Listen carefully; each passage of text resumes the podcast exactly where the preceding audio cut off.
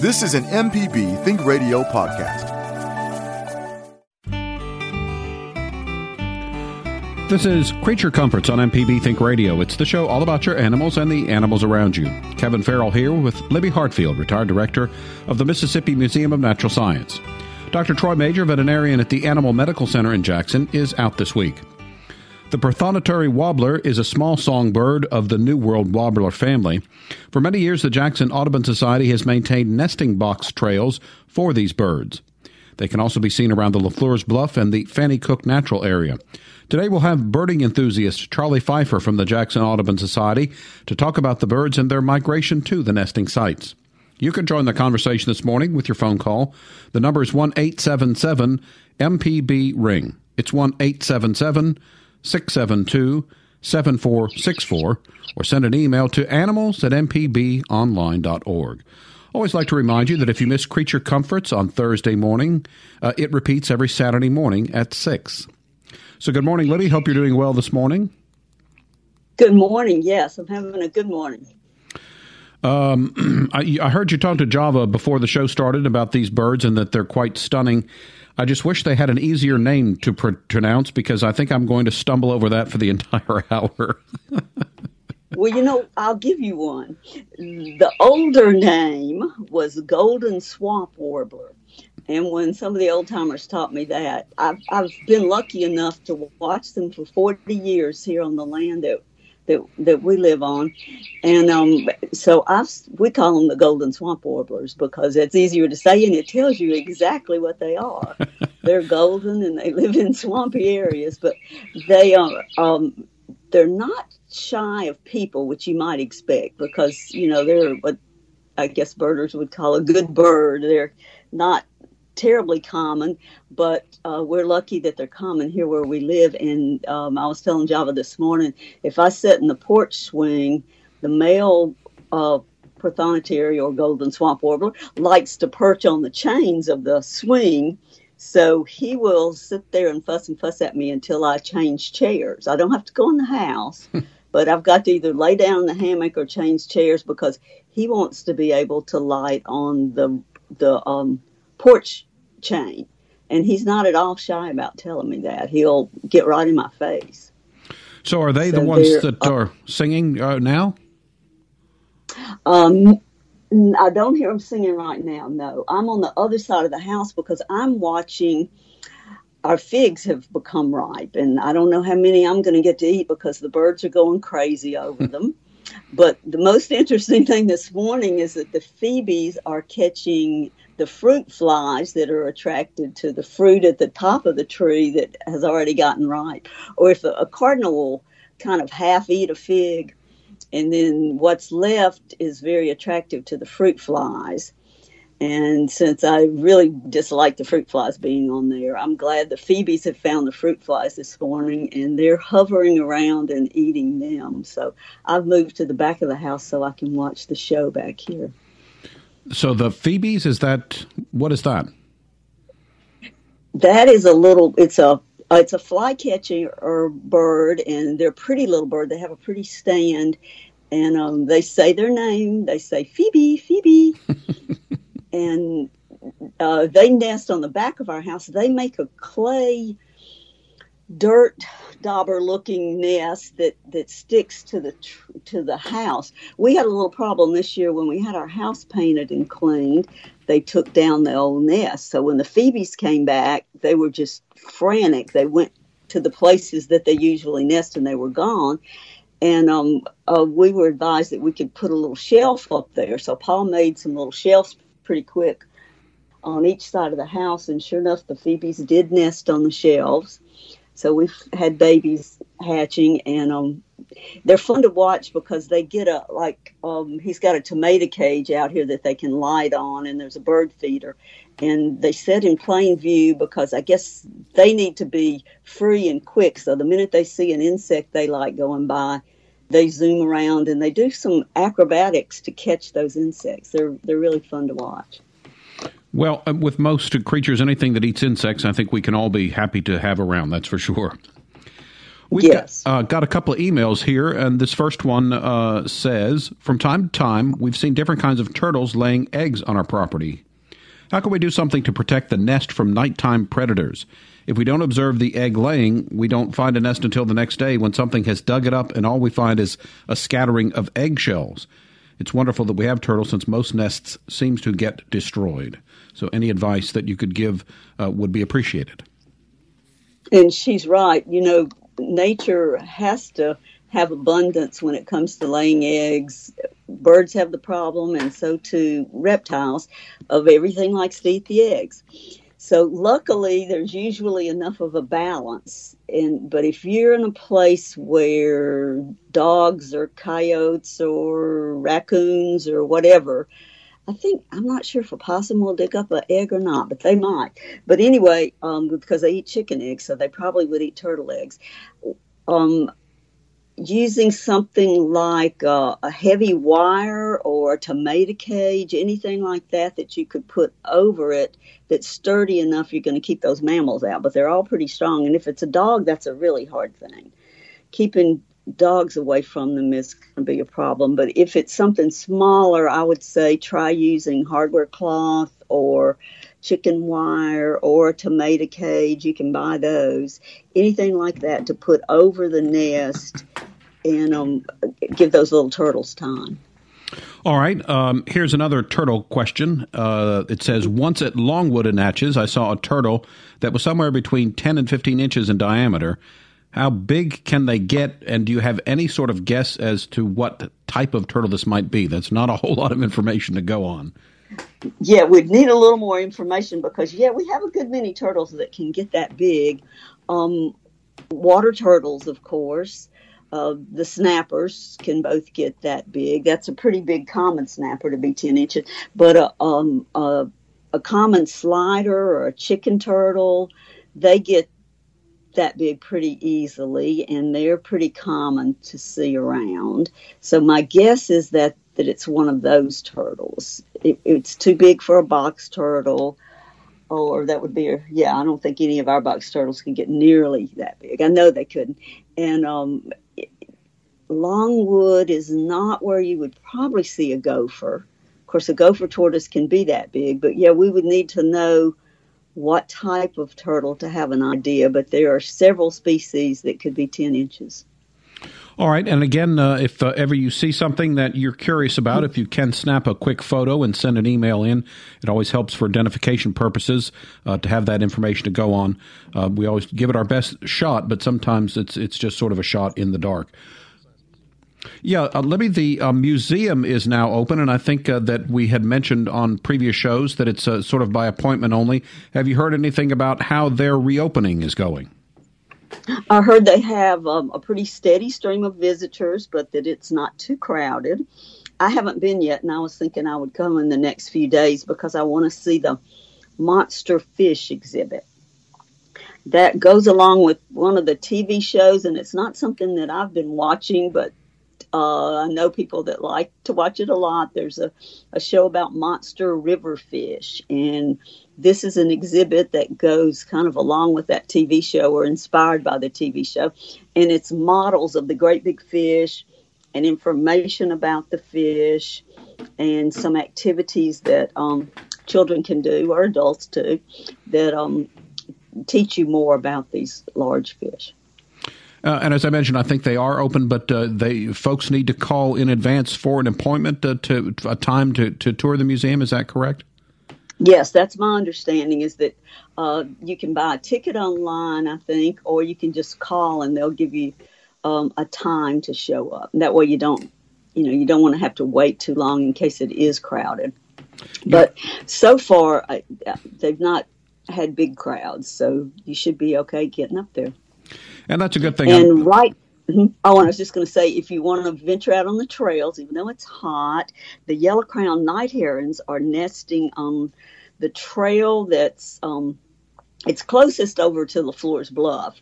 So you would really want to park over on that side of the park and um, oh gosh, I don't know. Any anybody there at the park could tell you where the the yellow crown night herons are, but you can go in there, and the babies are in the nest right now. But you can, especially if you bring your binoculars, you'll be able to get a good look at them.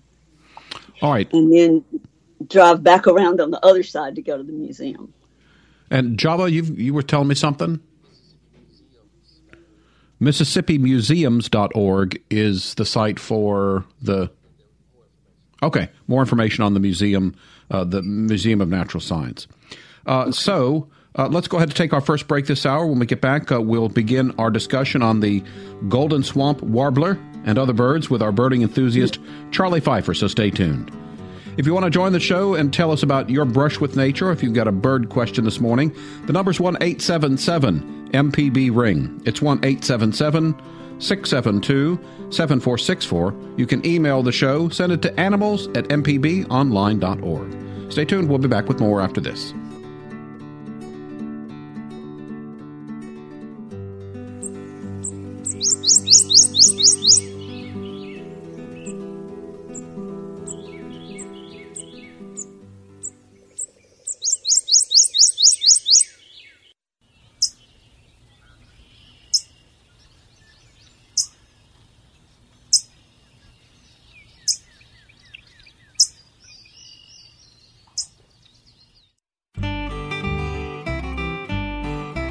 Listening to Creature Comforts on MPB Think Radio. I'm Kevin Farrell here with Libby Hartfield, retired director of the Mississippi Museum of Natural Science. And this segment, we're going to welcome to the show a new guest, bird enthusiast, uh, Charlie Pfeiffer. Uh, so, Charlie, thanks for joining us on the show today. As I mentioned, you're a first time guest. So, if you would tell us a little bit about your background. Well, I'm, I'm a uh, zookeeper by profession, but a birder and bird conservationist uh, I'm on the a member of the Jackson Audubon Society. Uh, I'm on the board of the Louisiana Wildlife Federation and the Orleans Audubon Society. And uh, prothonotary warblers has always been a uh, particular interest of mine. What about birding? Has that been a lifelong interest of yours? It has. Uh, I, th- I think most of us that uh, like nature and animals and birds uh, start off as a start start off at, at a young age, and um, only grows as you uh, go through your life. And uh, I I love seeing the birds of Mississippi, traveling around, seeing the birds of uh, other states and even other countries. So my interest only grows. Uh, and I'm not sure if you heard the first part of the show, but Libby gave me an out, uh, and we're gonna. I'm I'm gonna call it the golden swamp warbler simply because that's a little bit easier for me to pronounce. Uh, but that's what we're going to be talking about primarily uh, during the hour. And actually, we got an email, and so I thought maybe you and Libby could both uh, comment on this one. Uh, it says if a female golden swamp warbler sits on her eggs for 12 to 14 days, how long is the hatchling to fledgling process? Would she feed nestlings for an additional 14 days or so? Some old texts say 10 to 11 days before young birds leave the nest, but that seems an abbreviated adolescent phase. So, uh, Charlie, uh, if you would maybe give us some thoughts on that email. Well, the, the incubation is 12 to 14 days, and then they stay in the nest for uh, roughly 10 to 11 days. And, and then when they leave the nest, actually the, the parents uh, continue to take care of them for a while by, by feeding and attending to them for as much as 35 days afterwards. The uh, the, the female the female um, is the only one that actually incubates, uh, but both parents feed the young. All right. Um, tell us uh, if you would if describe the the uh, and I'll try to say it again. Prothonotary warbler. Uh, to describe the prothonotary. Yeah. Wh- what do they look like? Size, that sort of thing. Right. Well, it's, it's a beautiful yellow bird, golden bird, and we're lucky to have them here in Mississippi. It's a very charismatic species. Uh, where they're found, they're they're actually very easy to see. They're not shy at all, but they're roughly uh, five inches long. Uh, it's a small bird, less than an ounce in size. Uh, the males males are the prettiest of the two, as is so often the case, but not always through all birds. But the male is a beautiful golden color. The female, more of a yellowish green, but not bad. uh, attractive as well, and they're s- totally associated with uh, with uh, water and forest. Like they especially love swampy forest, or uh, at least uh, forest near lakes or bodies of water and forest are always involved with the species. It's a habitat specialist. What do you mean by that? It's a habitat specialist. Um, well, you wouldn't you wouldn't find them anywhere else other than a forest, forested swamp, or a forested forest near a lake, or a forested slough, or some something like that. Uh, there, obviously, some birds are desert specialists. Some birds live in uh, upland forests. Uh, some birds are actually very uh, across the board in what they like as far as habitat, like blue jays, Carolina wrens. They uh, exist over a wide range, including urban habitats. But uh, need this this wet forest kind of habitat. We're on Creature Comforts today, visiting with bird enthusiast Charlie Pfeiffer. If you have a question about birds or about the prothonotary warbler in uh, uh, for uh, in you can give us a call at 1 877 MPB Ring. It's 1 877 672 7464. Send an email to animals at mpbonline.org. So, Charlie, I've stumbled over the name a couple of times. Do we? Do you know how they got the name Prothonotary? Yes. Uh, prothonotary comes from uh, the yellow robes worn by, by Catholic clerks. Mm-hmm. I'm not sure if they still do, but at least at one time, uh, Catholic Catholic clerks wear yellow robes. So when Europeans came to North America and saw prothonotary warblers, they they uh, associated the yellow with prothonotary.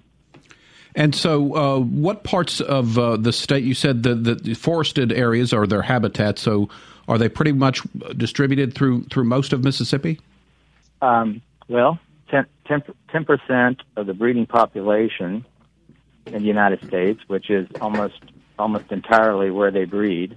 There may be a very very few in Canada, and 10 percent is, is actually nesting in Mississippi. Uh, a little more than that in Louisiana. But whenever wherever there is uh, sufficient habitat, this kind of um, wetland forest, you're, you're pretty likely to see them. Uh, like in Pascagoula, for example, uh, that area, the wetland forest there. Uh, but when when the habitat is just wrong, if it's up, upland forest, uh, that's just not their thing. It's always forest plus plus water. We mentioned uh, at the top of the show uh, the nesting project uh, started by the Jackson Audubon Society. Uh, if you would uh, tell us about that. Well, the Prothonotary Warbler Nest Box Project is, is the signature conservation project of Jackson Audubon. It, it was started in in 2000. Skipper Anding, a prominent uh, Audubon member, propelled this project forward as long, along with Mary Stripling, who um, also gave impetus to this program over the years. And um, it, it, when the project first started, or actually through the years, it's been more of a more of a uh, maintenance project. But starting last year, Jackson Audubon decided to look at it as a monitoring project as well. So we wanted to quantify what uh, what success we were having. And as it turns out, this the uh, LaFleur's Bluff State Park turns out to be a really important breeding site for um, warblers. Uh, we, we sent some of our data to Eric Johnson in Audubon, Louisiana, who crunched some of our numbers, and uh, our pro- productivity is competitive, rivals anything in Louisiana, which is probably the number one state for prothonotary warblers. So, you know, I know that uh, different birds like different sorts of n- nesting cavities and that sort of thing. What what does the nesting box for the prothonotaries look like? So, roughly, uh, a nest box for prothonotaries would be five by five on the bottom, and it doesn't have to be to the exact inch or anything, but five by five on the bottom, six feet tall. But here's the important part: the one and a quarter inch entrance hole. That that keeps out cowbirds, which is a uh, a uh, brood parasite. They nest their egg, they lay their eggs in other birds' nests, and then leave the the uh, raising of their chicks to other birds. Um, also, also uh, even though this is a fine bird that we want to produce many of, we also, if the box, the box hole is too big, we've actually had a bluebird come into the box and and um, lay eggs in in our program at uh, Lafleur's Bluff. So if you keep to one and a quarter inches, it excludes most of the birds you want to keep out. We've got a caller on the line, uh, so let's uh, bring that call into the conversation. And it's uh, Nancy calling in from Hattiesburg. Good morning, Nancy. You're on the air with us. Go ahead. Good morning. Um, I, I'm a hummingbird fan, and I feed. I put out five hummingbird feeders every year, and normally have lots and lots of hummingbirds. But this year, I did not see a single one. And over the years, you know, I don't see indigo buntings or goldfinches anymore. Um, there used to be a lot of red-headed woodpeckers in my neighborhood that I don't see. I don't even see blue jays much anymore. And I'm I'm wondering what's happening. Oh, I'm so sorry that's happening to you. That's sad that you're losing your birds. Um, yeah, I'm sure that there is an answer if you look around the neighborhood. If you kind of go far enough around, have the woods gradually been cut back? Has there been more development in the area? Any kind of a land Well- use change? Nothing has, Um, has know- changed. Uh-huh. I just don't. I mean, not only at my home do I not see these birds, I, I don't see them anywhere. You know, there used to be Hmm. Lots of indigo indigo buntings and goldfinches that would come through, uh, and I Mhm. haven't seen a goldfinch in I don't know three or four years. they're certainly around and now when you say that um, all populations well most bird populations are decreasing to some extent but um, those birds you're mentioning are still plentiful here at my place except that i had painted buntings when i first moved out here and i, I don't anymore but i know exactly what has changed. Uh, land that had been an open field where they like to nest has now closed in with trees, and so they're not there anymore. Uh, But usually you can find an answer because the bird populations are decreasing for a reason, and those reasons manifest themselves, you know, in each of the habitats where the birds are are leaving. There are still lots of indigo buntings around, and I have a good many hummingbirds this year. I know Troy said he's got a lot on his uh, feeders, but I'm sorry you don't. Um, and Me again, I guess. I have to go back to you probably like if you went on Google Earth and you looked at the bigger picture of your neighborhood and did that through time, I think you would see mhm. some changes. And um, I, I guess one of the things I would encourage you to do, if you're able to, uh, get out to LaFleur's Bluff. There's still lots of birds there. You can see those prothonotary that we're talking about pretty easily. Uh-huh. The yellow crowned night herons that I mentioned.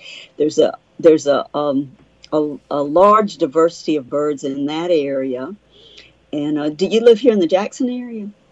I live in Hattiesburg. In Hattiesburg. Oh, okay. Yeah, now there are Uh-huh. lots of birds. Hattiesburg is a real birdie place.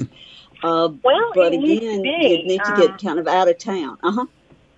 And I live in the sort of original part of of Hattiesburg and you know neighborhood, and there Mhm. hasn't really been any change there. Um, I don't know. There's been steady I- development there in Hattiesburg. It's certainly grown a lot more than when I lived there 40 years ago. it has. So, yeah. Uh, how long have, I guess, how what span of time have you seen this change? Um, well, even last year I had lots of hummingbirds, um, but this year I I did not see. I, I take that back. I saw one fly through the yard, but that's Mhm. the only one I saw, um, or that I've seen the whole year. Now sometimes they some years when I put feeders out, they kind of a few of them hang around all summer. Um, Yeah. But Yeah. I, you know, I don't know if it's the temperature here. That's I don't know. Well, don't give up. I hope maybe you'll have a good fall migration with hummingbirds. I know some people that have very few all summer, but during fall migration, they are covered up with their feeders. So keep your feeders out, and I hope that your hummers come back. When is the best time to put the feeders out in the fall? Uh, you mean to to ta- bring them in, or to? Well, well, I guess I can just leave them up all summer, huh? Mhm. When- oh yeah, you do well, need to leave them up all summer and, and definitely into the fall. I I usually will leave one feeder up in the winter just with the hopes that I'll attract one of those Mhm.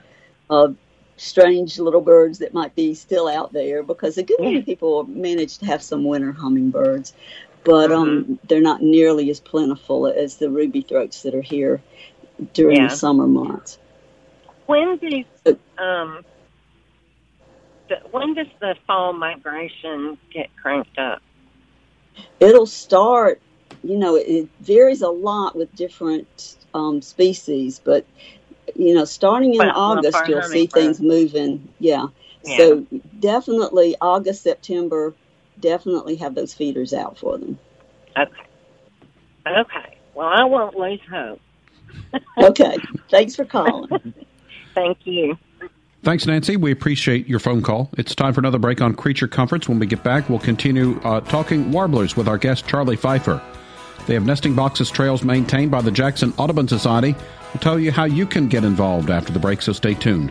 Still time for you to join the show with a phone call as well. The number's 1 877 MPB Ring. It's 1 877 672 7464. You can email the show, send it to animals at mpbonline.org.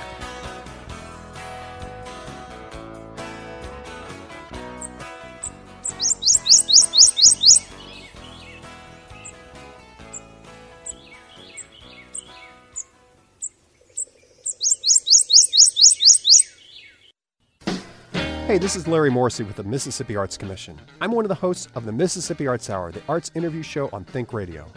Each week, myself or one of my fellow hosts bring you in depth interviews with different creative Mississippians. We talk with visual artists, musicians, writers, as well as people who help bring the arts to their communities. We hear about how each artist learned their craft and get some insight into their creative process. You can hear the Arts Hour every Sunday at 5 p.m. on Think Radio, or listen anytime by subscribing to the show through your favorite podcasting app.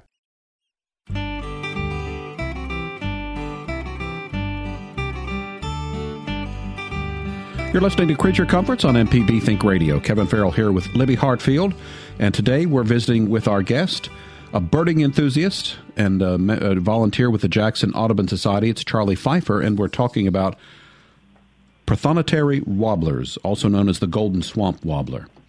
Uh, so, Charlie, we've been talking about uh, the project that the Jackson Audubon Society does of the nesting boxes put up in the LaFleur's Bluff area. Um, and it's a, a box check program. And as you mentioned, I think it's it's a bit of monitoring now. So uh, once the, the nesting boxes were established, now members go back and sort of like check on the progress, I guess. That's right. We do we we do a once a week check, and we take down the data, and then uh, we'll submit it to uh, Eric Eric Johnson at Audubon, Louisiana, and see what kind of trends we have. But I think we've shown that it, it's uh, a very important site for the prothonotary warbler breeding. So, what sort of data do you collect uh, when you visit the boxes? Uh, we look at eggs, chicks, uh, when they're laid, when the chicks fledge, um, and that sort of thing. Basically, um, if the parents the parents are attending and present and present, uh, that tells us if the box is active or not, and it usually is if there's eggs and chicks. How long have the boxes uh, been uh, put up? Well, uh, the first ones were put up in the year 2000, so it's a really long going project. Uh, monitoring uh, really started last year. We, we wanted to find out uh, how successful the project actually was, and I think we were demonstrating that it actually is very successful. Uh, are you gleaning any sort of new information about uh, the behavior or information about the birds? Well, the, the most most important thing is that this is a site of importance. I think that needs to be preserved, but it, it op- opens the door for other things. Um, other sites that have prothonotary, like Louisiana and South Carolina, have projects where they actually tag the birds to find out where they're going, and uh, or and analyze the actual species of the birds to to see what they're eating. And this is all sort of tied into the productivity of a wetland area. Uh, by doing this kind of thing, we we see that uh, these kind of wetland areas uh, are in good health uh, and very productive as far as uh, the insects and uh, small invertebrates that the uh, birds eat. They're, they're literally a canary in the coal mine. Uh, one of the ter- terms for this bird is swamp canary, but uh, the old term canary in the in the coal mine re- refers to birds that um, the, the miners used to take into into mines to tell them when something was going wrong. So, so a healthy environment in which the uh, prothonotaries are thriving shows that it's shows that it's a uh, a, a system that's going going forward uh, very well. Right. So if there's a healthy bird population, prothonotary warbler population, you know that that's a uh, the ecosystem is progressing maybe in the in the right direction. Also, I would guess maybe the success of this project is a blueprint uh, for maybe if, uh, projects in other states and other areas. Uh, that's right. Uh, we're we're not the only one that has a uh, nest box project. Um, I, I worked for three years at Audubon, Louisiana, and Jean Lafitte National Park.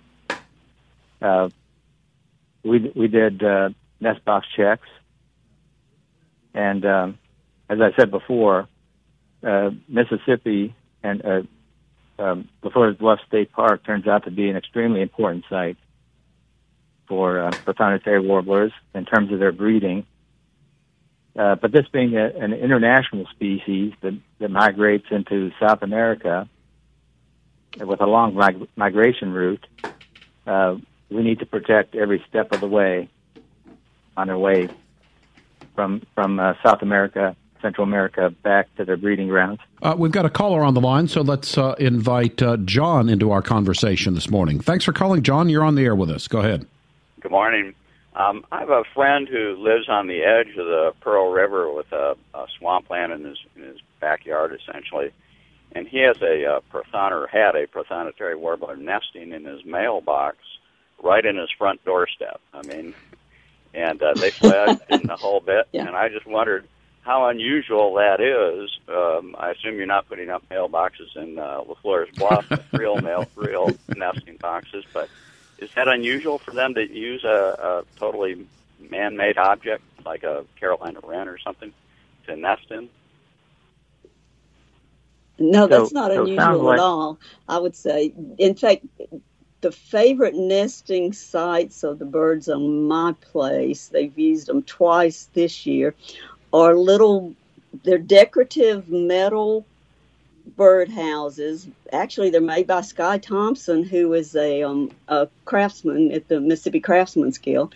And I uh-huh. get a new one every year from him. They're really cute little things, and the birds think so too, evidently. But uh, they like these because I hang them from the, the ceiling, and I think that makes it harder. I also have cowbirds, so they may be avoiding the cowbirds by getting in the hanging ones. But and uh, Tommy and Kathy Shropshire have prothonotaries nesting at their house too, and they said they use pretty much anything. He has them okay. in a little cavity, yeah, uh, empty boxes in his garage. He's had them in. When when they're happy in a, a a habitat, they will find the place.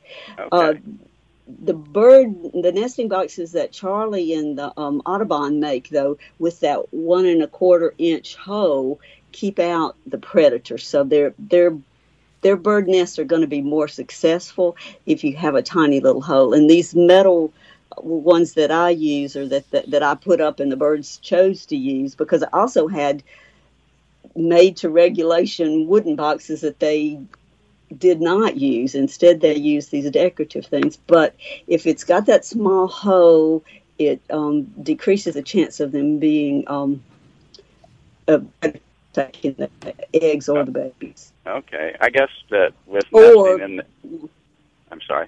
Go ahead, John. I'm, No, I'm it's a- I guess with nesting in the uh, entryway to the house, that was sort of a, a protection against predators. Um, and he le- he left a note for the mailman to to put the uh, mail on the table on the side table rather than in the mailbox. So Yep, it was that's a great success idea. Lasting. Yeah. Yep, they they're not bothered by us, so I'm sure they're not bothered by him coming and going from his house. They they uh, get accustomed to human beings pretty quickly. And we have a little dog that will sit right underneath the, the nest, and you know he the dog doesn't want to bother them, but they don't seem to be scared of him either, of her. All right, uh, John, thanks for your call. This is Creature Comforts on MPB Think Radio. We're talking about prothonotary warblers today with our guest, bird enthusiast and volunteer with the Jackson Audubon Society, Charlie Pfeiffer. Uh, Charlie, you mentioned conservation and that there are protected breeding areas in the U.S. and on their migration route and in their wintering grounds. Are, uh, are prothonotary warblers uh, threatened or endangered? Well, it's a species of conservation concern. Uh, they they've got, undergone a uh, forty percent decline since 1966, but but that leaves 1.6 million.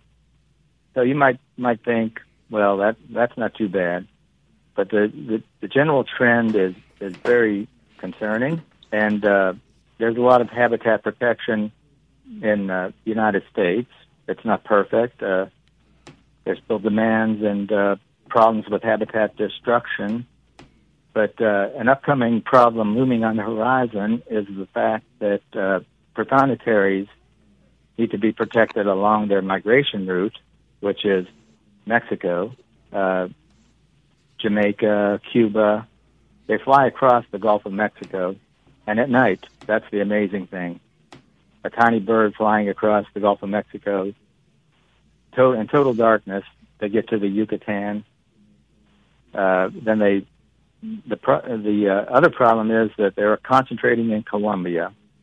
Looks like 88% of the wintering uh, warblers uh, winter in Colombia, and especially in the Magdalena River Valley. So, in order to preserve prothonotaries, we need to protect them everywhere. So this kind of information has just recently, not too long ago, come out, and uh, so there's going to have to be some intensive conservation efforts in Colombia. All right, I think it's uh, time for another break. Uh, when we get back, we'll continue our discussion with our guest, Charlie Pfeiffer.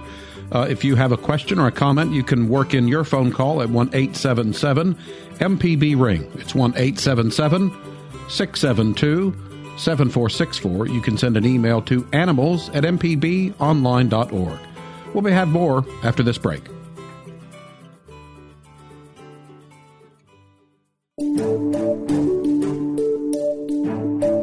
Hi, I'm Dr. Jimmy Stewart, professor of internal medicine and pediatrics at the University of Mississippi Medical Center.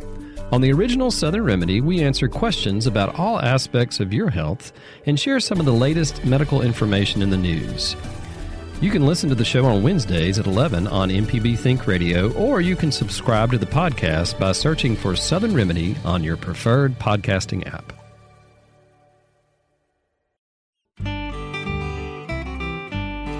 This is Creature Comforts on MPB Think Radio. Kevin Farrell here with Libby Hartfield. Our guest today is Charlie Pfeiffer, bird enthusiast and volunteer with the Jackson Audubon Society. We've been talking about the prothonotary warbler. Uh, still time uh, to work in a question or a comment. If you have a call, it's 1 877 MPB Ring. 1 877 672 7464. Uh, Charlie, a couple of things I wanted to follow up on. First, you mentioned that the uh, the prothonotarians uh, uh, mi- migrate at night, and I guess that's uh, somewhat unusual for birds. And uh, how do they do? They have like a radar? How do they navigate in the dark like that?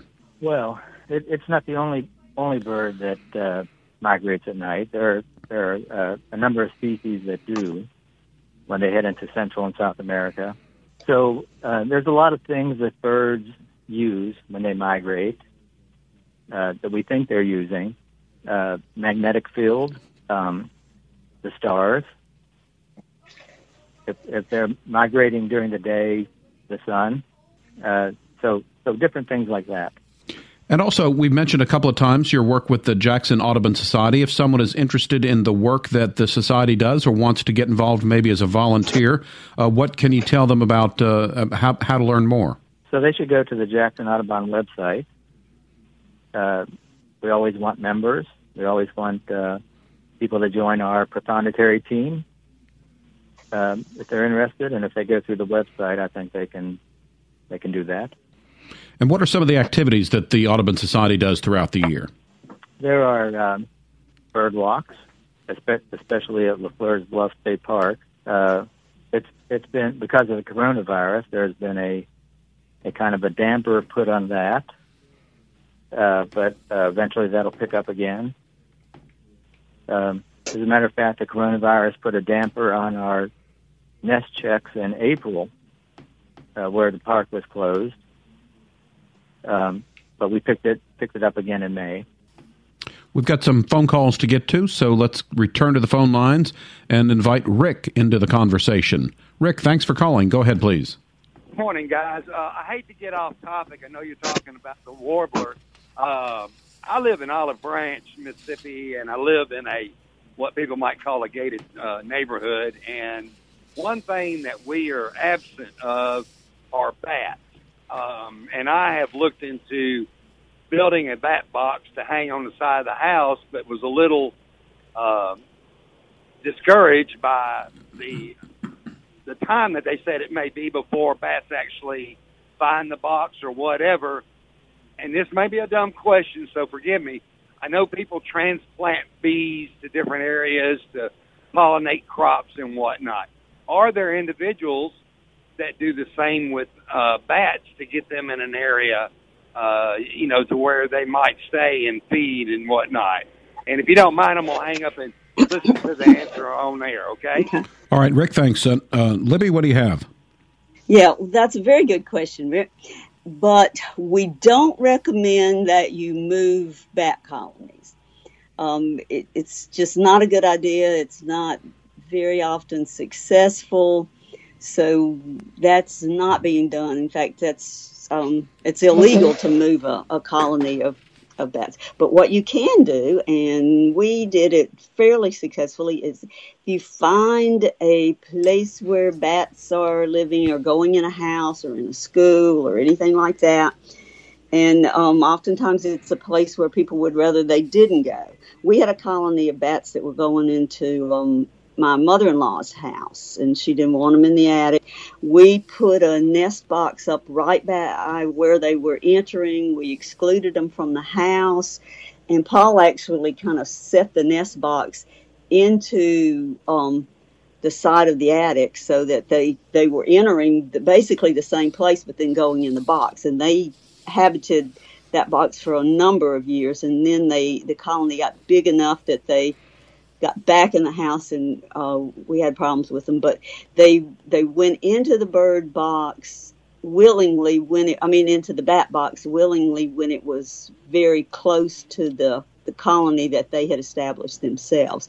So I would say if you're really interested in helping bats somewhere, find a place where there are bats, they're not necessarily wanted where they are and see if you can persuade them into a box that'll be better for the humans that are right there and it'll end up being better for the bats. I know that doesn't help attract them to your land. And if anybody that's a listener has a, a good success story of just putting a box up and attracting bats. I've seen a couple of places where that's happened, but again, it's it's been places where people already knew that bats were flying around. Uh, so uh, I've not heard anybody that had a lot of luck with just putting up a bird. Uh, I mean, just a bat. keep calling birds bat, a bat box, and um, attracting them very quickly. And that's that's what you're hearing. I think is that it takes a few years usually before a colony will find a box and decide they want to use it. So I hope that answered the question. All right, uh, thanks, Libby. So we've got uh, one final call of the hour and it's Roger and Florence. Go ahead, Roger. You're on the air.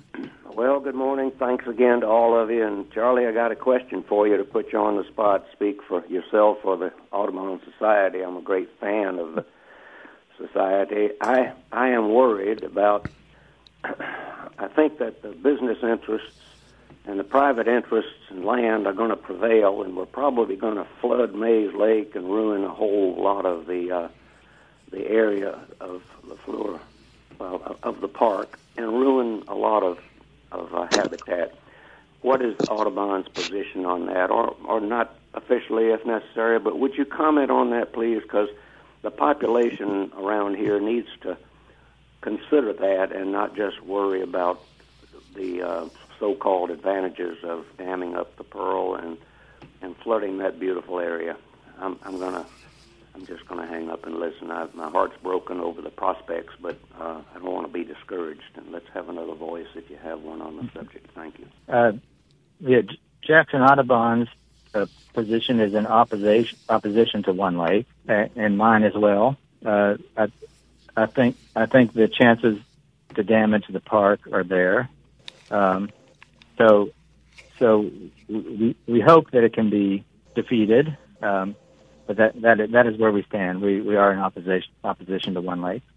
And I would uh, say anyone that's uh, listening and concerned about that, you know, one way that you can have your voice heard is to uh, let your local officials, your elected officials, know uh, your thoughts on on an issue like that. So, uh, just a couple of minutes or uh, half a minute or so left. Time for me to remind you that you know if you are out and about and see some sort of creature, bird or other creature that you uh, need identifying, we always can give you uh, a hand if you send us an email. But if you could, always try to snap a photo uh, and that helps out our identification process. But between uh, Dr. Majure and Libby and the guests that we have, usually we're able to give you a pretty good idea of what you see when you're out and about. But if you got your smartphone with you and, and snap a picture, uh, that would certainly be a big help.